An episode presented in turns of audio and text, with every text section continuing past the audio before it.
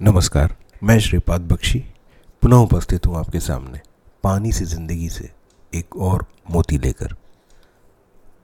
हमारे जीवन में विरोधाभास सदैव ही विद्यमान रहे हों शायद, परंतु अब इस संचार प्रधान युग में जब दुनिया सिमट सी गई है, ये विरोधाभास हमें अधिक नज़र आते हैं या यूँ कहें कि हम अनुभव कर सकते हैं।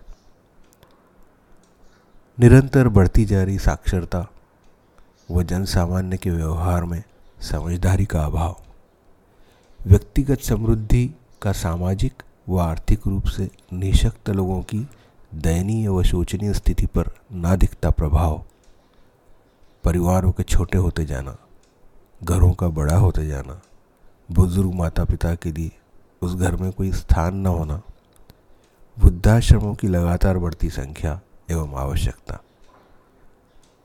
समय की कमी की शिकायत करते लोग और घंटों इंटरनेट व अन्य माध्यमों पर देखे जा रहे सीरियल, आवागमन के सुगम साधन पर अपनों से मेल मिलाप का अभाव जन सामान्य में प्रसिद्धि पा चुके तथाकथित हीरो लोगों की जानलेवा साबित हो रहे गुटकों के विज्ञापन, नकारात्मक भावों को प्रभावित करती फ़िल्में एवं सीरियल को, जनता द्वारा सराहा जाना, ऐसे सीरियल का दशकों तक दर्शकों द्वारा देखा जाना और सराहा जाना जिसमें वास्तविकता से दूर घरों में लड़ाई, झगड़े विवाहतर संबंध व पारिवारिक कलह को महिमा मंडित किया जा रहा हो।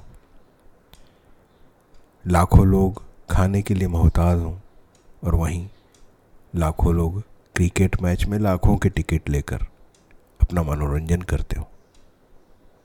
एक करदाता अपनी मेहनत से कमा के क्रिकेट का मैच देखता है, टिकट लेता है और जो संस्था उस क्रिकेट से करोड़ों रुपए कमा रही है, वो सरकार को कोई टैक्स नहीं देती। अब अगला सवाल यही उठता है कि यह विरोधाभास हमारे जीवन में लाया कौन? क्या कोई सरकार जिम्मेदार है? क्या ये किसी भी समाज में हमेशा मौजूद रहने वाला तत्व है, यह सोची समझी साजिश है, जिसमें हमारे अलावा सब शामिल हैं। परिवार में सास बहू की लड़ाई विवाहतर संबंधों को प्रमुखता से दिखाते और पारिवारिक सदस्यों में वैमनस्य की प्रबलता को दिखाते हुए सीरियल बनाना, इसके पीछे शायद किसी की एक सोची समझी साजिश हो भी। परंतु उसे पसंद करने की तो कोई अनिवार्यता नहीं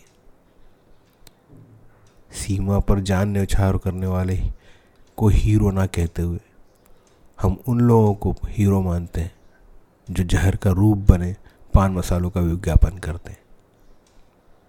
किसने मजबूर किया हमें?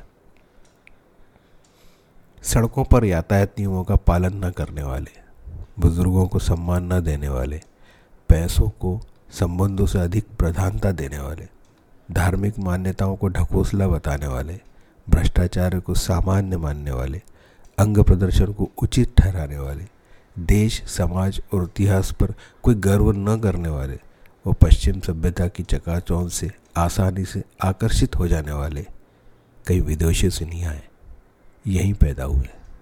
इसलिए यदि कोई जिम्मेदार है तो हम ही हैं।